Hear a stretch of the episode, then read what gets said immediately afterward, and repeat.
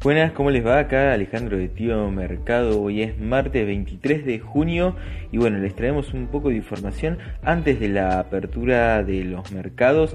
Lo que estamos viendo son los mercados fuertemente al alza. Ayer tuvimos a la noche un, poco un desmadre de lo que fue un asesor, el, asesor Navarro de, de, la Casa Blanca, diciendo hacia a una entrevista en Fox News que el acuerdo comercial con China estaba terminado. Así que ahí automáticamente los futuros de Asia, de Europa, de Estados Unidos que empezaron a caer fuerte, cerca de un 1,5%, y más o menos a los 40 minutos aproximadamente tuvo que salir el mismo Donald Trump eh, y Peter Navarro a desmentir esto, a decir que se interpretó mal lo que quiso decir Navarro, eh, que el acuerdo sigue en pie. Sin embargo, acuérdense, veíamos hace un tiempo atrás donde las compras de soja, digamos uno de los puntos claves del acuerdo con eh, Estados Unidos, las compras de soja a Estados Unidos estaban muy por debajo mismo menores al año anterior. O sea, midiéndolas interanualmente eran menores al, año anterior, o sea, menores a la firma del acuerdo. Sin embargo, las compras con eh, Brasil, o sea, las compras de soja a Brasil, habían aumentado interanual. Así que ojo ahí porque ¿qué pasa? China está cumpliendo con los términos del acuerdo, está comprando eh, soja, sí. Ahora se había comprometido a, una, eh, a un determinado tonelaje de soja que para muchos analistas no va a llegar con ese compromiso hasta fin de año. Entonces ahí es donde se pone un poco diciendo lo que dijo Navarro es una verdad, o sea, es algo que se va a terminar, eh, digamos, confirmando en los próximos meses, solo que no fue a tiempo, o sea, se le escapó a Navarro o en realidad, bueno, nada que ver. ¿De dónde salió esta idea eh, de Peter Navarro? Así que bueno, muy atentos a eso. Lo que sucedió es obviamente un, eh, una caída importante de futuros hasta que lo desmintieron y volvieron a subir. ¿Y por qué estamos a la alza? Bueno, la realidad es que empezaron a salir los PMI. Acuérdense que ayer hablábamos de que hoy están muy atentos a los PMI. Yo siempre miro el PMI de Alemania y de Gran Bretaña. Me gusta tener esos dos en el calendario económico. Y la realidad es que ahí se empieza a ver una sí, la recuperación eh, de la economía real en B corta. ¿Por qué? Porque básicamente los PMI de, lo que es Alemania estuvieron eh, cerca del, 40, del nivel de 45, habiendo estado anteriormente en un nivel de 36, 32. O sea, tenemos el PMI manufacturero de Alemania en 44 puntos, se preveía 41, o sea, hubo mayor que la previsión, y el anterior fue 36, o sea, se van imaginando el gráfico.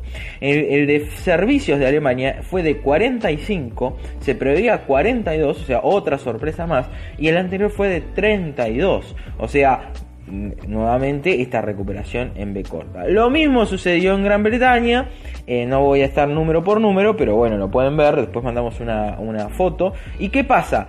Tenemos hoy los PMI de Estados Unidos, entonces... Ahí es donde tenemos, eh, me parece, bastante buenos augurios y venimos arrastrando eh, digamos, esta buena noticia en Europa. Entonces, ¿qué pasa? Tenemos Europa con qué? Con suba cerca del 1,5%, está un poquito más arriba, pero por ejemplo, lo que es el IBEX 35 que acá no lo, no lo veo, no sé si se me borró, pero bueno, vamos al de Londres, 1.28, el de Francia, 1.72, el DAX alemán, 1.85 y el IBEX, ahora que lo encontré, 1,5% arriba. En los futuros del Dow Jones están 0.93, teníamos un poquito más de rally, más fuerza, el S&P 0.85 y el Nasdaq 0.64. ¿Qué nos indica esto? Hay, eh, si los PMI salen bastante bien, ah, va a haber de vuelta un una eh, reconversión de carteras de sectores tecnológicos bajando a sectores más ligados a la producción industrial. Atentos ahí con los eh, e de los sectores industriales como el XLI y el financiero XLF. Podemos tener una buena jornada en el sector industrial financiero, o sea, en la parte de bancos. Muy atentos a Wells Fargo, que ya veníamos hablando y analizándolo. Así que en ese sentido, bien. Estamos yendo para atrás. Entonces, ¿qué pasó eh, en, en, los mercados asiáticos? Bueno, también cerraron bastante bien. Cerraron al alza 0,50% el Nikkei japonés, el Hang Seng de Hong Kong 1,62% y el de Kospi de Seúl 0,18%. El de Shanghai también 0,18%. Así que, pero los futuros están un poquito más arriba. Al que le pegaron es al VIX Está bien que está nuevamente cercano a los 30 puntos. ¿Se acuerdan que siempre antes veíamos, che, 30 puntos, 30 puntos del VIX? Bueno, perfecto. Sí, ahora volvió a estar, llegó a 40, 40 y pico y bajó a 30.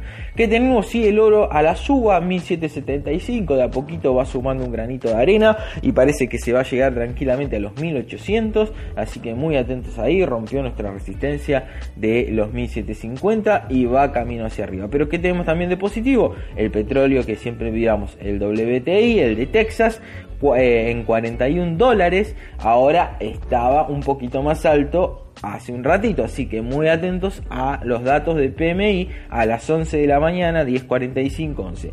Que tenemos, bueno, los datos de la soja, del maíz, etcétera, les pegó a la noche bastante por ese dato, están en rojo, pero eh, levemente, así que hay que estar muy atentos porque ¿Qué nos dice esto? O sea, ¿qué es la antesala? Que ante un anuncio como el de ayer de una ruptura del acuerdo comercial, vamos a tener una fuerte baja. O sea, está todo dado para que noticias negativas de shock impacten fuertemente. ¿Por qué? Porque estamos bastante especulativos y estamos en un periodo donde la, la digamos, estamos en medio de una pandemia, hay mucha incertidumbre y se está todo, digamos, tratando de apalancar mediante las inyecciones de dinero de las reservas federales, o sea, los bancos centrales, de paquetes de estímulo, etc. Entonces, ¿qué sucede? Ante un shock externo que no estaba calculado, podemos ver unas bajas muy importantes, a mucha volatilidad. Así que bueno, los dejo, eh, hablamos más a la tarde como siempre y les mando un saludo muy grande. Chao, chao.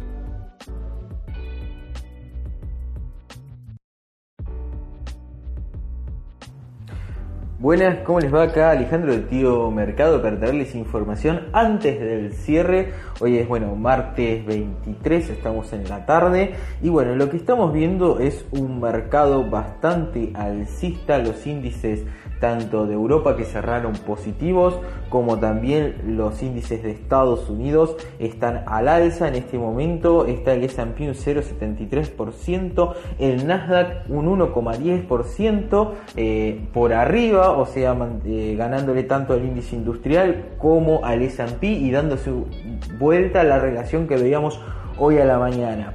Lo que sí estamos viendo, el, el VIX en 31 puntos, o sea, un poquito más arriba que lo que estaba hoy a la mañana, y el DAX habiendo cerrado 2% arriba con muy buenos datos del PMI que lo veíamos a la mañana, lo mismo de la bolsa de Londres, pero un 1,20%, Francia 1,39% también con buenos datos de su PMI de la parte de manufacturas. Y bueno, el IBEX, el español, 1,20%. Así que tenemos un muy buen panorama de mercado. ¿Qué nos acompaña acá? Bueno, incertidumbre marcada por el oro, subiendo casi un 1% a 1780 puntos en los futuros. Y el petróleo en 40 dólares el WTI que es el que seguimos. Así que a bajando sí desde la mañana un 1,20% arriba de los 40 dólares pero ahí en ese, esa zona, zona. Esperemos que lo tome como soporte está bien y que a partir de los 40 comience un pequeño rally alcista Chequeando las materias primas que hoy a la mañana estaban a la baja, está un 0,04% la soja. A nosotros nos interesa los commodities agrícolas por Argentina, por su producción, eh, por la dependencia de dólares que tenemos de parte del campo. Así que eh, los productos agrícolas, el único, el maíz golpeándolo un 0,73% abajo, pero el trigo un 0,46%. A la madrugada nos sorprendía la noticia donde Navarro en una entrevista eh, a Fox News. Navarro es un consejero de la Casa Blanca. Mencionaba que el trato con China estaba roto. Después salieron a contradecir eso y ahí le había pegado los commodities a las bolsas. Así que, eh, y rápidamente cuando desmintieron o Trump salió a decir que seguía todo en pie, Navarro dijo que se interpretó mal lo que dijo, ahí automáticamente los mercados saltaron. Pero bueno, estábamos un poco viendo a la madrugada el tema de los futuros.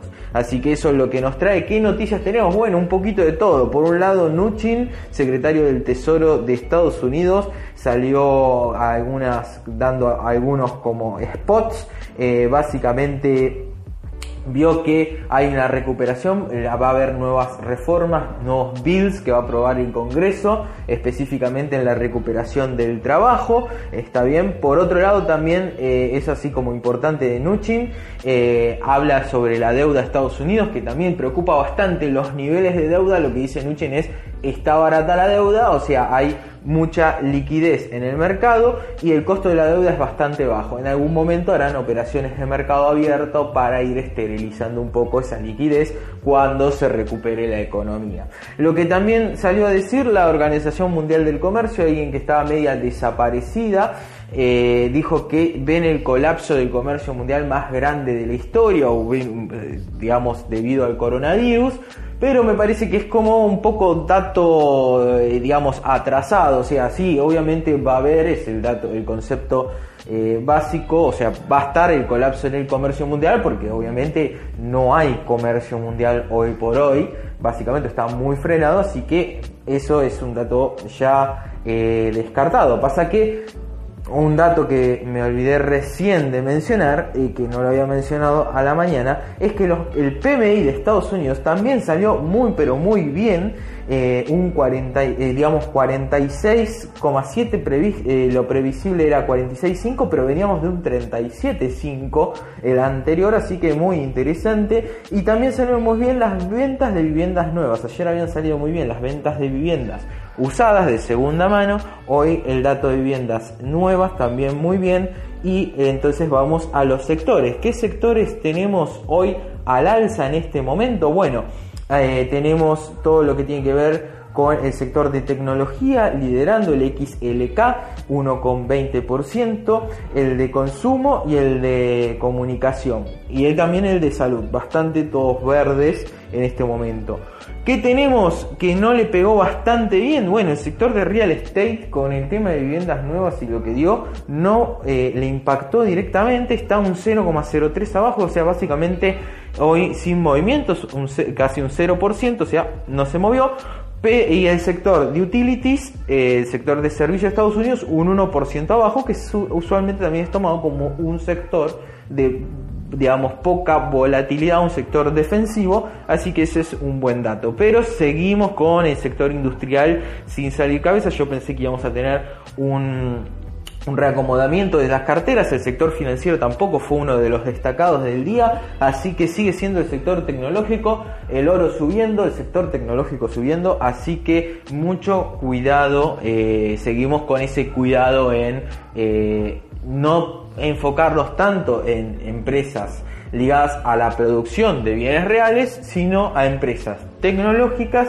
Y bueno, ahora estamos viendo un poco las mineras ahí con, con los socios de Tío Mercado. Estábamos por ver algunas mineras en caso de que los metales preciosos comiencen a ser nuevamente refugio. ¿Por qué? Bueno, un poco porque son refugio también se busca. Obviamente, eh, lo mencionábamos en un audio, ante la inyección de dinero que está habiendo de parte de la Fed, de parte de los bancos centrales de todo el mundo, los bienes reales, los bienes de la economía real, los commodities, empiezan a tomar, a tomar valor, obviamente por una, una cuestión simple de que mayor eh, dinero inyectado, mayor liquidez eh, generaría inflación, aumento de los precios reales, digamos, de teoría monetaria del dinero, así que eh, es básicamente por ese lado. Así que eso es lo que tenemos, por eso el oro está subiendo como activo valor refugio, como por esta volatilidad de los mercados, por inyecciones de dinero, así que a ver un poquito las mineras ligadas con los metales preciosos.